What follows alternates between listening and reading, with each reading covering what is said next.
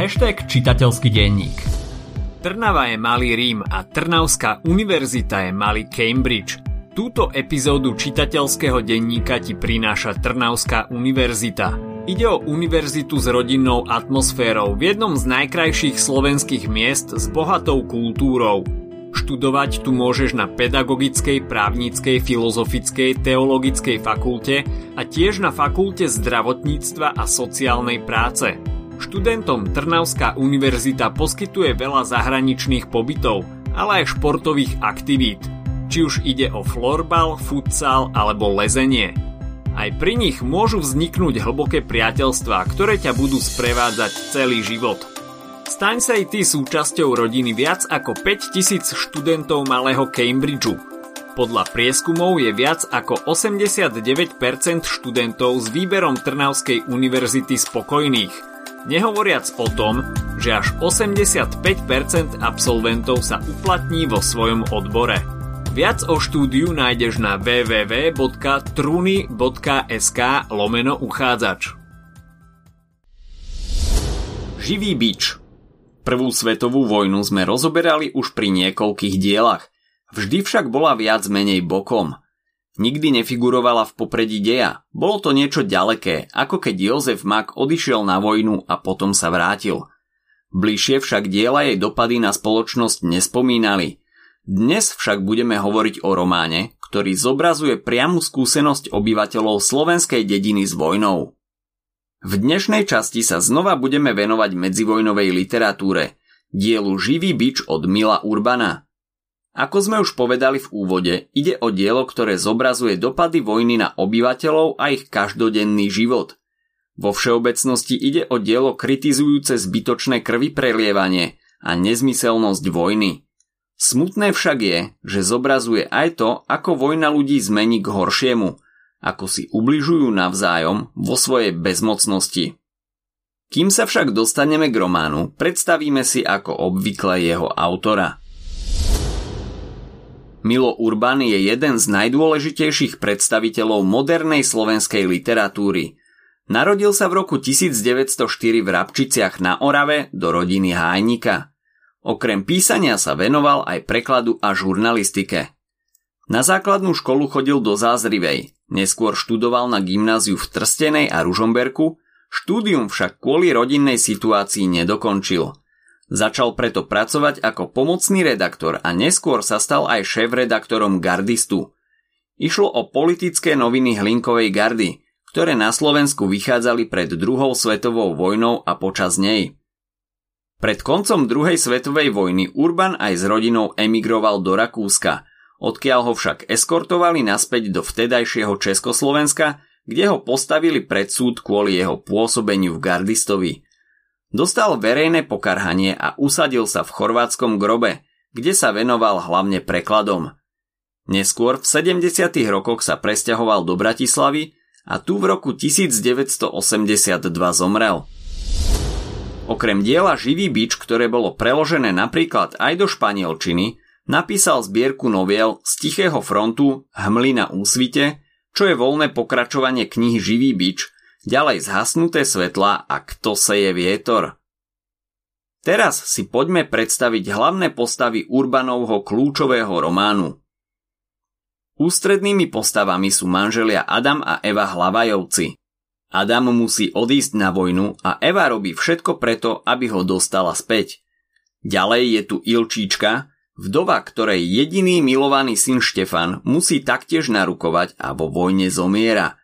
Teda keby aspoň vo vojne. Štefana však popravia, pretože zabije nadriadeného, ktorý všetkých šikanuje a ponižuje.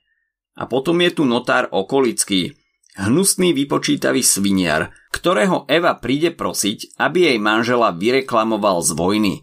Okolický ju však znásilní. Príbeh sa odohráva v dedine Rástoky na severnom Slovensku.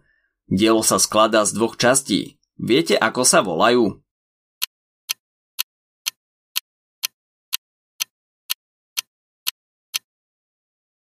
Stratené ruky a Adam Hlavaj.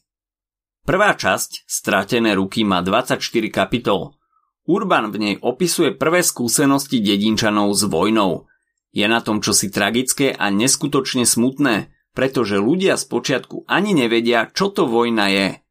Rýchlo však pochopia, keď sa vráti prvý zmrzačený vojak, Ondrej Koreň, Ilčíčkin krstný syn. Vojna ho tak zmenila, že ho najprv ani nespozná. Je strhaný, má amputovanú ruku a nemôže hovoriť. Jej syn Štefan sa na vojnu práve chystá, takže asi si viete predstaviť, v akom je citovom rozpoložení. V dedine nezostali takmer nejakí muži, aj dobytok a zvieratá museli dať na front. Eva Hlavajová je sama so synom, zatiaľ čo muž Adam odišiel na vojnu. Veľmi verila tomu, že notár okolický bude schopný poťahať za nejaké nitky a manžela z vojny vyreklamovať. Ten jej slúbil, že pomôže. Namiesto toho ju však zneužil a ona zostala tehotná. Za to ju v dedine všetci ohovárali a osočovali. Ona však nikomu nepovedala, čo sa skutočne stalo. Len jeden muž, kúrňava, Vedel, ako to bolo, lebo bol v tom čase vo vedľajšej izbe u okolického. Štefan, Ilčičkin syn, medzi tým rozmýšľa, či radšej neutečie. Matka mu to však vyhovorí. Život na vojne neznáša dobre. Nevie si privyknúť na neustále drilovanie, na ponižovanie a disciplínu. Nechce sa nechať zlomiť a jedného dňa to už nevydrží. Pri kopaní zákopov zabije svojho nadriadeného, za čo ho odsúdia na smrť. Eve prestávajú chodiť listy od Adama. Bojí sa, že sa nejako dozvedel, čo sa stalo. Navyše sa jej ako padlej žene aspoň v očiach dediny žije horšie než zle. S vojnou prišla chudoba a hlad a ľudia za všetko vinia vrchnosť. Na vrchnosti sa však nemôžu vybúriť, vedia, ako by to dopadlo. Tak ubližujú jeden druhému, najmä Eve. Jej prvý syn Adam je hladný, nemá ho čím krmiť, sama tehotná pracuje na poli. A žilo sa stále horšie. Prišiel rozkaz, aby pretavili zvony na kanóny a delové gule a v rástokách na tento účel padol zvon, ktorý mal aj meno Ondrej. Eve sa nakoniec narodil syn, nikto jeho však nechcel pokrstiť. Tak sa vtedy ženám žilo, Nakoniec nevydržala hanbu a osočovanie zo strany dedinčanov a utopila sa. Tak končí prvá časť, Stratené ruky, ktorej názov je metaforou pre bezmocnosť. Druhá časť sa volá Adam Hlavaj a začína Adamovým návratom do dediny. Dôvod, pre ktorý od neho Eva prestala dostávať listy, bol úplne iný, než sa obávala. Adam mal plné zuby vojny, zbytočnej smrti a ponižovania – tak dezertoval a ušiel. Doma nenájde ženu ani syna a rýchlo sa dozvie, čo sa stalo. Dôjde mu, že žena sa mu neutopila len tak. Chce, aby sa mu okolicky priznal, aby povedal, čo sa stalo. Ten však odmieta. Keď sa o jeho návrate dozvie okolicky, nechá ho zavrieť do miestneho žalára, avšak kúrňava, ktorý je miestnym čudákom, mu pomôže utiecť. Ukrýva sa pred žandármi, kde môže – Okolický je paranoidný, lebo vie, že Adam to len tak nenechá a začne piť. Jedného dňa na polovačke natrafí na Adama a má taký strach, že dostane porážku a zostane paralizovaný. V dedine medzi tým vypukne červienka, berie si deti jedno po druhom, umrie na ňu aj Evino a okolického dieťa.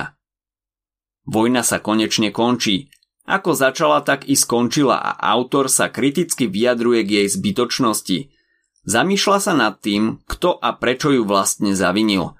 Prečo ľudia museli viac ako 4 roky tak trpieť, zmietať sa v krčoch. Ilčička stratí rozum zo straty svojho syna. Pýta si ho naspäť od jedného žandára a ten ju prebodne bodákom. A to je posledná kvapka, posledný klinec do rakvy. Ľudia sa konečne vzbúria, majú všetkého dosť. Povstanú proti vrchnosti a žandárom a udrú na nich ako živý bič. Rabujú a ničia. Ochrnutého okolického posadia do vody až po bradu, podoprú ho doskami. Tie ale spadnú a utopí sa. A Adam podpáli miestnú krčmu. Keď sa dedinčania na konci búria, reagujú ako jeden človek. Ide teda o kolektívneho hrdinu, ľud. Všetci títo bežní ľudia už majú plné zuby vojny a utrpenia, ktoré priniesla – a všetko toto utrpenie už muselo raz a navždy skončiť. Ak sa ti dnešný podcast páčil, nezabudni si vypočuť aj ďalšie epizódy z Kultegu alebo našej série hashtag čitateľský denník. V nej sme spracovali 30 diel, ktoré by si mal poznať. Potešíme sa, ak nás ohodnotíš na Apple Podcasts, napíšeš komentár na YouTube alebo dáš odber na Spotify, aby ti nič neuniklo. A nezabudni o nás povedať kamošom. Počujeme sa pri ďalšej časti Skultegu.